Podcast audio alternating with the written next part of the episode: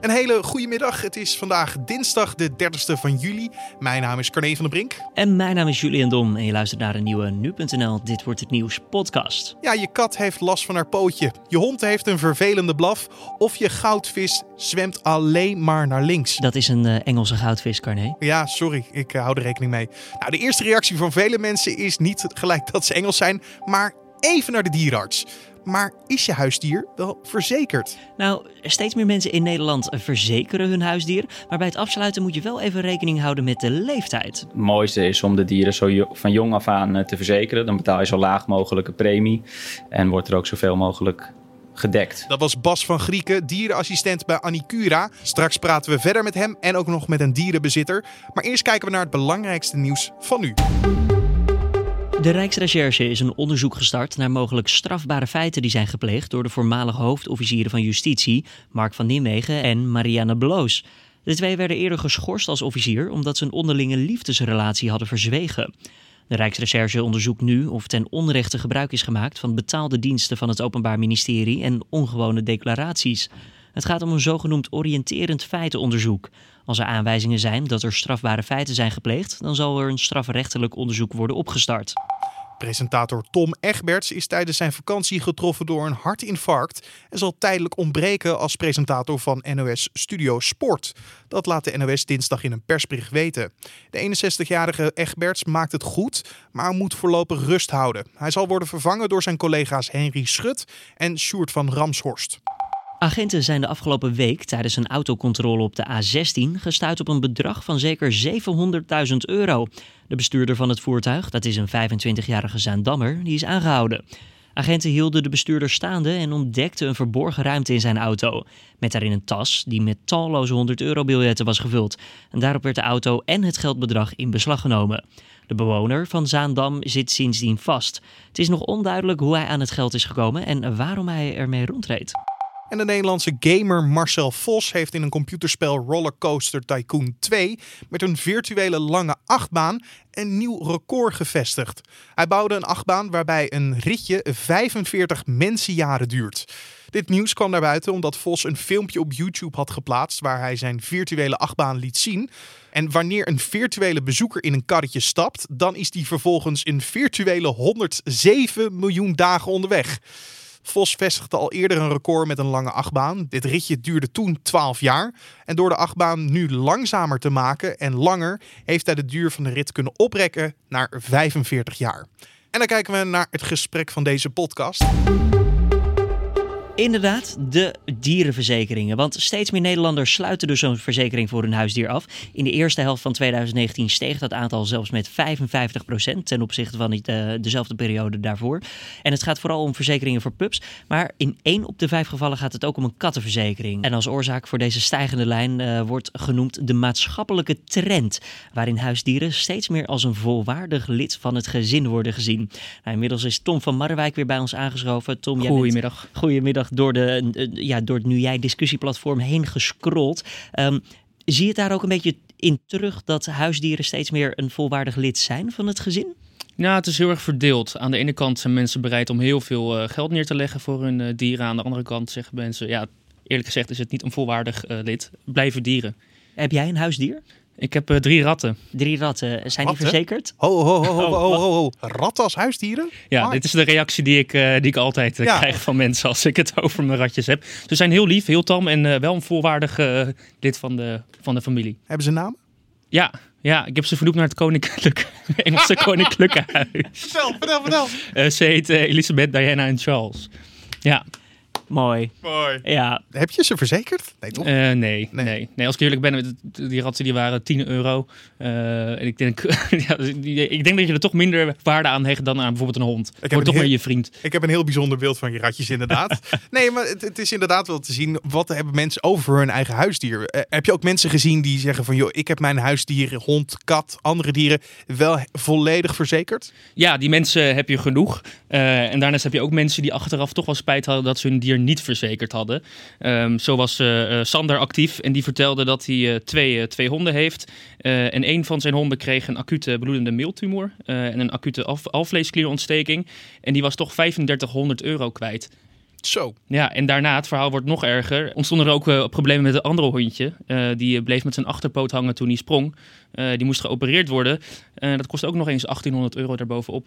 Ja, dat zijn flinke bedragen die je opeens zomaar moet kunnen neertikken.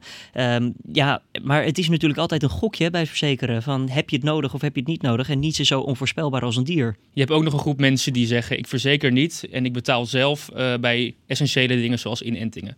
En de groep mensen die niet verzekeren, zijn daar ook um, ja, wat extremere gevallen tussen? Van mensen die zeggen van ja, weet je, het dier is voor mij geen gezinslid. Uh, het is meer gewoon een dier. Je had wel één geval waarin een man uh, vertelde dat uh, ja, als mijn hond bijvoorbeeld kanker krijgt, dan ziet dat toch als een soort van natuurlijk iets. Um, en dan is pijnstilling genoeg. En als de hond er echt last van krijgt, dan mag je rustig inslapen.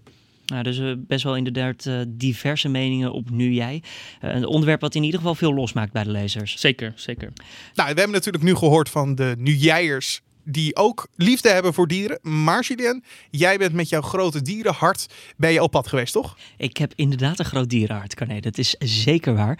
Ik ging naar de dierenarts in Hoofddorp. En dat is in dezelfde plaats als waar wij onze redactie hebben bij nu.nl.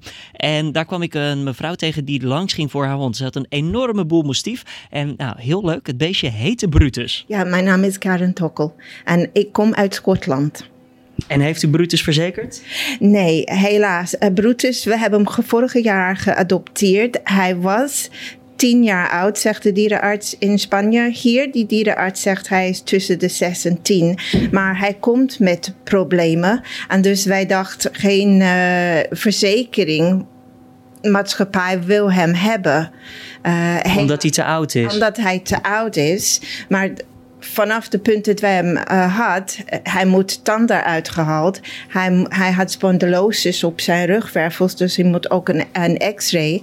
En zo voor kosten, wij zijn meer dan 1200 euro in een paar maanden voor dat dier. Um, ja, als de verzekering kijkt naar hem, ik denk die wil zeggen ook nee, helaas. Brutus, Brutus is wel onderdeel van het gezin. Ja, nu ja, zeker echt. Als u dit van tevoren had geweten, voordat u Brutus adopteerde, wat had u dan gedaan? Hem geadopteerd. ja, hij was zo zielig dat hij ligt alleen in een, een niet een grote kooi, maar een, een soort staal. Um, zo uh, zielig ogen. En uh, wij dachten, oké, we weten, misschien komt er uh, dierenartsrekening, maar voor de rest van zijn leven heeft hij een warme bed, een goede eten en uh, knuffels ja, van iedereen. Dus Brutus is heel groot. Hij was 52 kilo, slecht. Hij was 10 kilo aangekomen vanaf de punt dat wij hem hadden.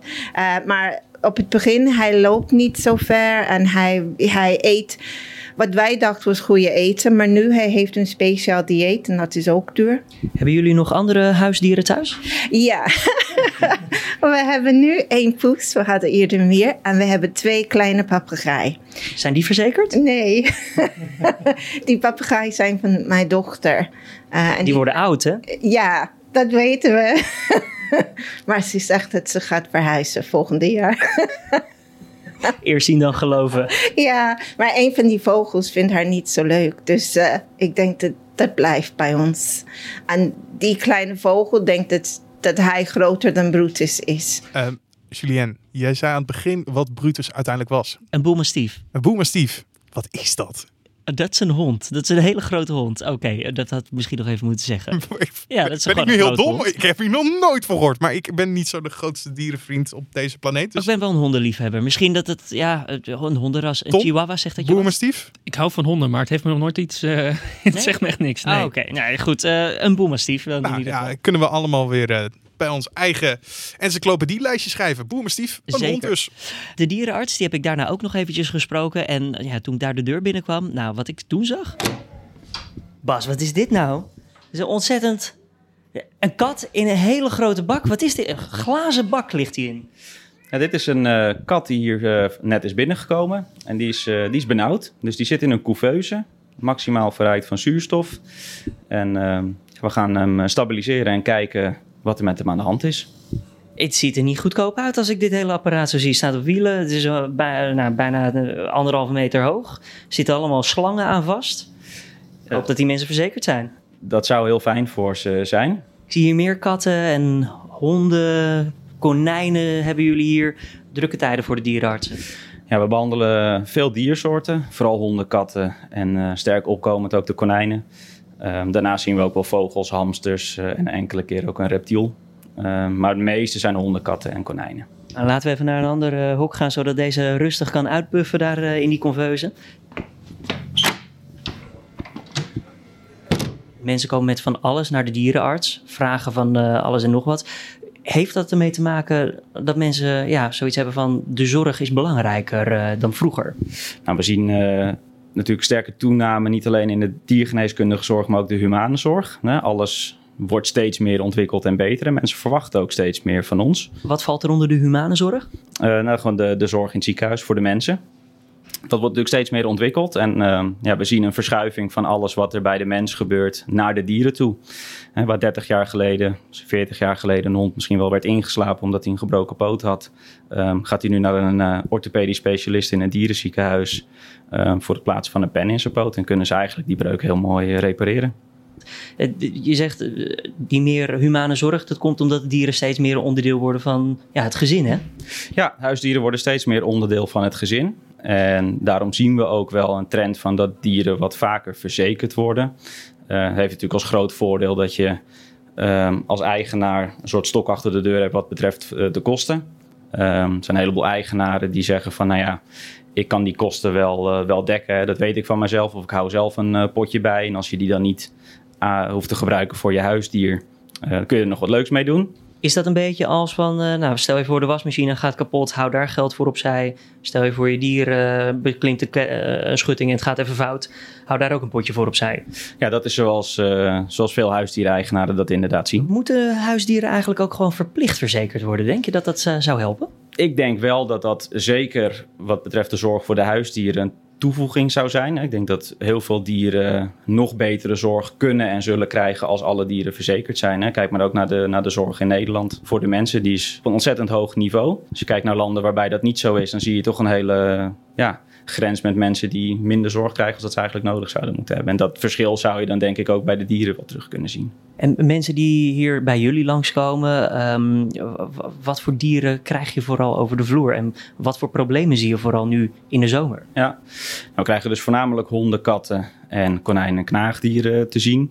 En nu, vooral in de zomermaanden, we hadden net ook al even de kat uh, gezien die benauwd was. Dat zijn natuurlijk klachten die zeker met hoge temperaturen wat sneller tot uiting zullen komen.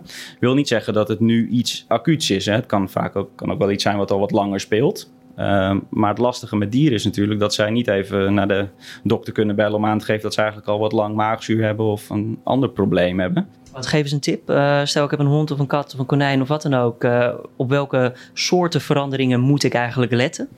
Belangrijkste veranderingen is vooral het eet- en drinkgedrag van je huisdier. Hè, waar je normaal zou denken van oké, mijn kat drinkt wat meer of ik zie hem nu drinken wat ik eerst niet zag. Dan is dat eigenlijk al een heel belangrijk signaal om contact op te nemen. Um, bij honden, met name grote honden, um, het wat langzamer opstaan, wat minder makkelijk lopen, wat langer slapen. Um, eigenlijk zijn het signalen dat met name bij die hond die we net uh, schetsen, dat hij misschien gewoon last heeft van wat pijn en artroseklachten. Bas, dan wil ik nog één ding met je bespreken. Wat voor dieren kan je nou laten verzekeren? Nou, natuurlijk de, heb je verzekeringen voor de hond en de kat, maar tegenwoordig kan je ook je konijn, zelfs je papegaai uh, verzekeren. Uh, we zien konijnen ook steeds uh, vaker verzekerd worden. Dat is echt de opmars van het uh, konijn als gezinslid. En dan heb je natuurlijk nog het moment waarop je het verzekert. Het mooiste is om de dieren zo van jong af aan te verzekeren. Dan betaal je zo laag mogelijke premie. En wordt er ook zoveel mogelijk gedekt van de, kosten die gemaakt worden. Bas van Grieken hoorde je daar, dierenassistent bij Anicura. Tom, let jij erop of jouw ratjes meer of minder drinken? Uh, ja, ik ben wel vrij gefocust op uh, hoeveel het uh, waterflesje nog zit. En ook tijdens de hitte leg ik ook coolpads in het hok en zo. Dus ik, ik, let wel heel goed op ze, ja. Ja, heel goed. Dat is dus de tip die Bas ook meegaf inderdaad. Let op, want een klein beetje meer drinken... dat kan al echt een wereld van verschil maken voor zo'n dier. want zo snel zullen ze niet iets laten zien dat er wat aan de hand is. Want dieren zijn gewoon gemaakt natuurlijk om te overleven. Dat is hun instinct. Dus als er wat is, let erop en ga naar de dierenarts. En dan nog even het weer en alle tips. Vanavond zijn er zonnige perioden, maar trekken er ook wolken over het land. In het uiterste noordoosten kan aan het einde van de avond enkele onweersbuien ontstaan. Maar vanavond is het 20 tot 24 graden. Komende nacht is het wisselend bewolkt. In het westen kunnen aan het eind van de nacht pittige buien vallen. Met mogelijk ook onweer. Maar het koelt dan af tot 13 tot 16 graden. En morgen is het overwegend bewolkt en kan er soms een bui ontstaan met onweer. Dan ook weer. En dat zal dan tussen de 20 en 24 graden worden. En dit was dan weer de Dit Wordt Het Nieuws podcast, deze 30ste van juli. Je vindt de podcast deze zomerse weken in de middag op de voorpagina van nu.nl. En wat vond je van de uitzending? Laat het ons weten via podcast.nu.nl. Tom, had jij toevallig gisteren een mailtje naar ons gestuurd? Want we kregen een reactie van ene Tom dat hij groot fan was van de podcast. Dat was ik niet, nee. Ah, Oké, Nou, ga dan maar weer weg. duidelijk. Dankjewel Tom. In ieder geval, de andere Tom, hartstikke bedankt. Podcast.nu.nl dus. Of laat een reactie achter in je eigen favoriete podcast-app. Mijn naam is Julian Dom. En mijn naam is Carne van de Brink. Voor nu een hele fijne dinsdag en tot morgen.